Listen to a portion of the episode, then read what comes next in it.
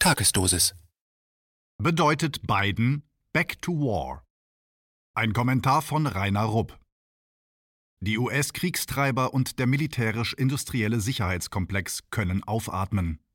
Trump ist so gut wie weg. Und mit Joe Biden und seiner Mannschaft werden neue US-Kriege schon bald wieder möglich. Die Verschwörer, die Trumps Befehle zum Rückzug aus Syrien und Afghanistan unterlaufen haben, brüsten sich mit ihren Taten zur Rettung der Kriege, die das Herzstück des globalen US-Geschäftsmodells sind. Zugleich spitzen die US-Falken die Konfrontation zwischen USA und Iran im Golf weiter zu. Es ist normal, dass gegen Ende ihrer Amtszeit US-Präsidenten zu politisch lahmen Enden werden und in der Übergangszeit zur neuen Administration wichtige politische Entscheidungen, vor allem in der Außenpolitik, mit der Mannschaft des neuen Präsidenten abgestimmt werden. Donald Trump ist in seinen letzten Tagen im Amt jedoch nicht nur eine lahme Ente, sondern seine Zeit und Aufmerksamkeit wird voll und ganz von dem neuen Amtsenthebungsverfahren Impeachment beansprucht. Das hat die scheinheilige Führungsriege der Demokraten mit ihrer Mehrheit im Unterhaus des US-Kongresses, House of Representatives, durchgesetzt, um eine Wiederwahl Trumps auf Lebenszeit zu verhindern. Unterdessen ist Trump von den mächtigen Social-Media-Giganten wie Twitter, Facebook und Konsorten, die sich auf die Seite der siegreichen Demokratischen Partei geschlagen haben, von seinen favorisierten Kommunikationskanälen abgeschnitten und mundtot gemacht worden. Zugleich ist er wegen der Erstürmung des Kongresses durch seine Anhänger Zielscheibe einer gigantischen Medienkampagne geworden, die kein gutes Haar an ihm lässt. Dennoch sollte schlussendlich nicht vergessen werden, dass trotz der persönlichen Unzulänglichkeiten und diverser gravierender politischer Fehler während seiner Amtszeit sein größter Verdienst rückblickend darin besteht, dem ungeheuren Druck von innen wie außen standgehalten zu haben, der durchgängigen Last ständig von Kriegstreibern im Weißen Haus sowie aus dem zionistischen Lager umgeben gewesen zu sein. Hinzu kamen die ständigen Attacken der voll auf imperiale Hybris eingestimmten US-Medien, für die Trump nur ganz kurze Zeit präsidential gehandelt hat, als er nämlich auf eine absichtliche Fehlinformation seiner Berater hin den Befehl zu einem Raketenangriff gegen Syrien gegeben hatte. Wir sollten nicht vergessen, dass Donald Trump im Unterschied zu seinem Vorgänger, dem Fake-Friedensnobelpreisträger Barack Obama, in seiner Amtszeit keinen neuen US-Krieg angefangen hat. Allerdings hat der 45. Präsident der USA auch viele Schwächen gezeigt und Fehler gemacht. Zu seinen größten außenpolitischen Fehlern gehört zweifelsfrei seine bedingungslose, fast devote Unterstützung des rassistischen Apartheidsregimes in Israel. Sein brutaler Wirtschafts- und Finanzkrieg gegen Iran und der Handelskrieg gegen China und die Militarisierung der Beziehungen zum Reich der Mitte, das in Washington inzwischen als Feind gesehen wird. Zugleich wurde Trump bei seinen friedenspolitischen Initiativen auf Schritt und Tritt von seinen eigenen Leuten ausgebremst und hintergangen.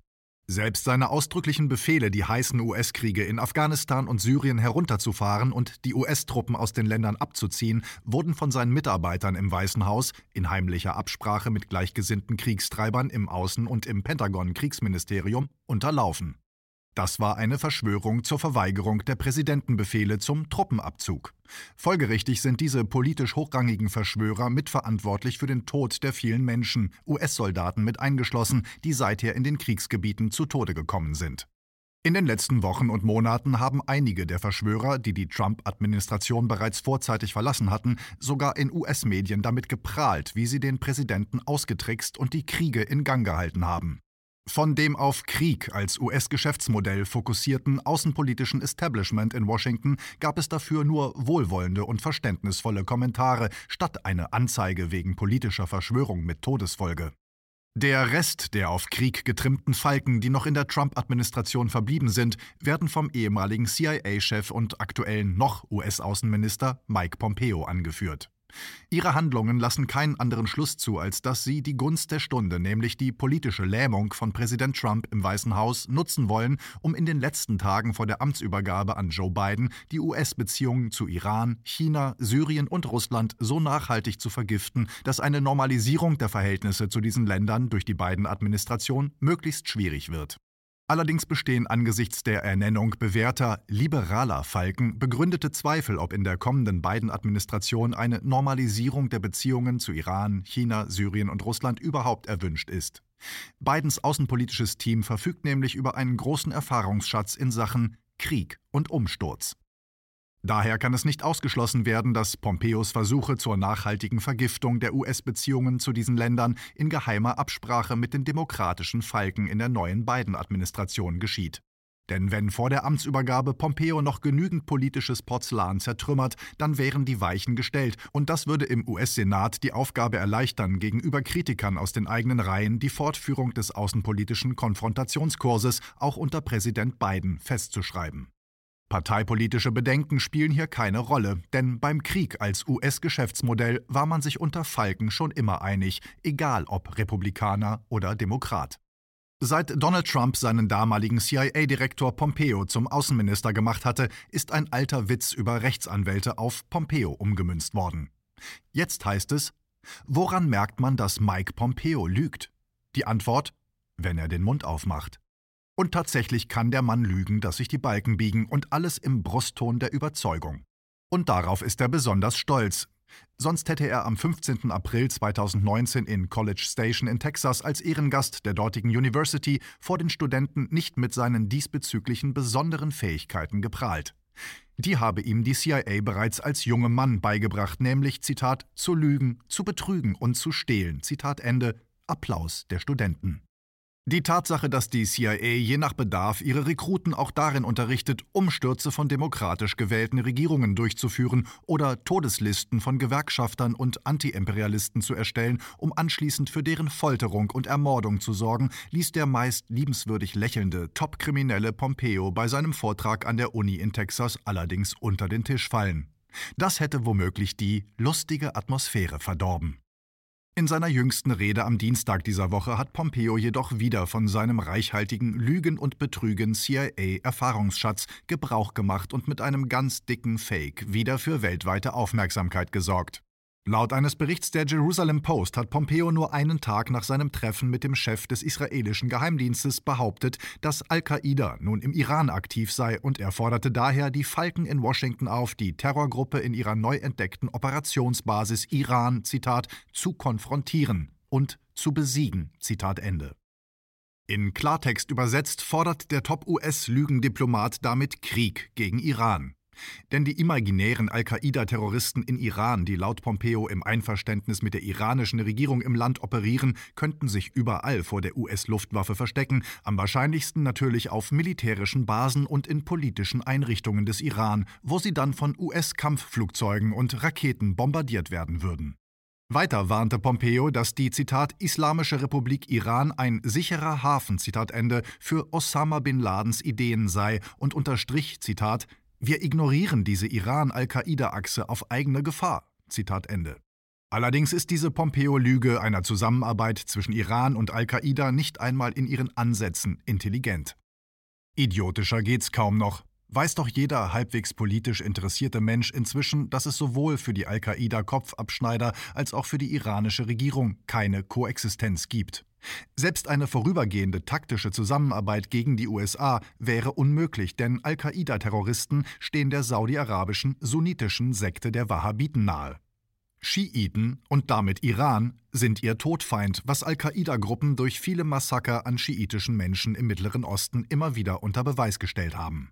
Bemerkenswert ist allerdings, dass diese jüngste Pompeo-Lüge nach einer früheren US-Lüge modelliert ist, die für Millionen Menschen Tod und Verderben gebracht hat. Die Bush-Administration legitimierte ihren verbrecherischen Angriffskrieg gegen den Irak im Jahr 2003 mit zwei dicken Lügen, an denen nicht einmal Spurenelemente von Wahrheit anhafteten. Zum einen war da die Behauptung einer angeblichen irakischen Bedrohung durch Besitz und Weiterentwicklung von Massenvernichtungswaffen.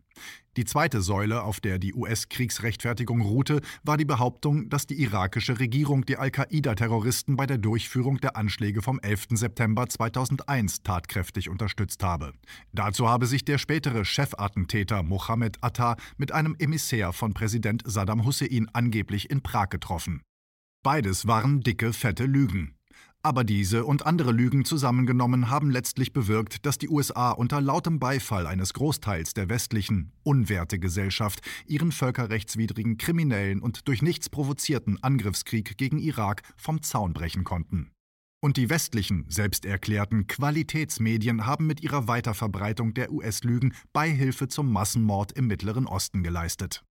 Es sind die gleichen Medien, die seit vier Jahren Präsident Trump wegen jeder Kleinigkeit pausenlos als Lügenbaron angegriffen haben. Der eigentliche Grund für diese ständige mediale Aufregung gegen Trump waren nicht die faktischen Fehler, die er tatsächlich öfters gemacht hat, denn dabei ging es meist um belanglose Aussagen, ohne Folgen für Leib und Leben von Millionen Menschen. Der eigentliche Stein des Anstoßes waren Trumps politisch nicht korrekte Meinungsäußerungen, wie zum Beispiel, dass er den US-Geheimdiensten keinen Glauben mehr schenkte.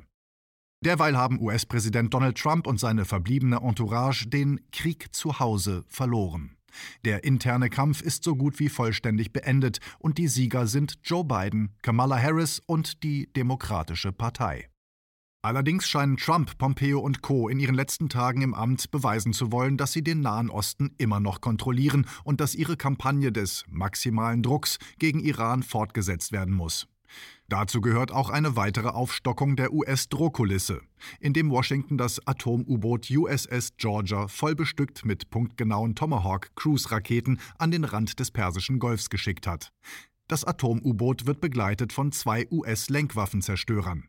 Der US-Flugzeugträger Nimitz, der bereits vor zwei Wochen vom Pentagon zwecks Herunterfahrens der Spannungen auf die Heimreise befohlen worden war, ist auf Intervention von Pompeo wieder in Richtung Golf zurückbeordert worden, wo er inzwischen wieder eingetroffen ist.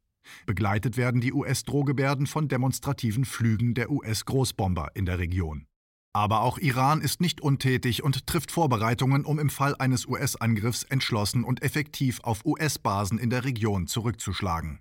Jüngst enthüllte Teheran seinen neuen Hubschrauberträger Makran sowie eine brandneue schwimmende Raketenstartrampe Sere. Zugleich hat der Iran seine Land-See-Raketenstreitkräfte entlang seiner Seegrenze im Persischen Golf mobilisiert, vor allem am Engpass der Straße von Hormus. Veröffentlichte US-Satellitenbilder zeigen außerdem die Zunahme der Aktivität von Schiffen der Eliteeinheiten der Revolutionären Garden in der Straße von Hormus. Das sind kleine, wendige, mit Anti-Schiffraketen bestückte Boote, die Sportbooten gleichen und einzeln, versteckt aus einer Bucht, plötzlich angreifen können oder zu Hunderten in Schwärmen operieren. Auch hat Iran bereits in den ersten Tagen des neuen Jahres eine groß angelegte Übung mit bewaffneten Drohnen durchgeführt, dicht gefolgt von einer Marineübung. Für das irakische Fernsehen hat ein Elitekorps der iranischen Revolutionsgarden eine eigene unterirdische Raketenbasis in der Nähe des Persischen Golfs vorgestellt und versprochen, die US-Flugzeugträger und Großschiffe in Zitat sinkende U-Boote Zitat Ende zu verwandeln. Und so schaukeln sich beide Seiten hoch, jederzeit bereit für eine militärische Konfrontation. KenFM ist crowdfinanziert und unabhängig. Leiste deinen Beitrag zu freier Presse und unterstütze unsere Arbeit finanziell. Wenn du zukünftig keine Beiträge verpassen willst, abonniere den KenFM Newsletter und installiere dir die KenFM App für iPhone und Android. Weitere Informationen auf kenfm.de/support.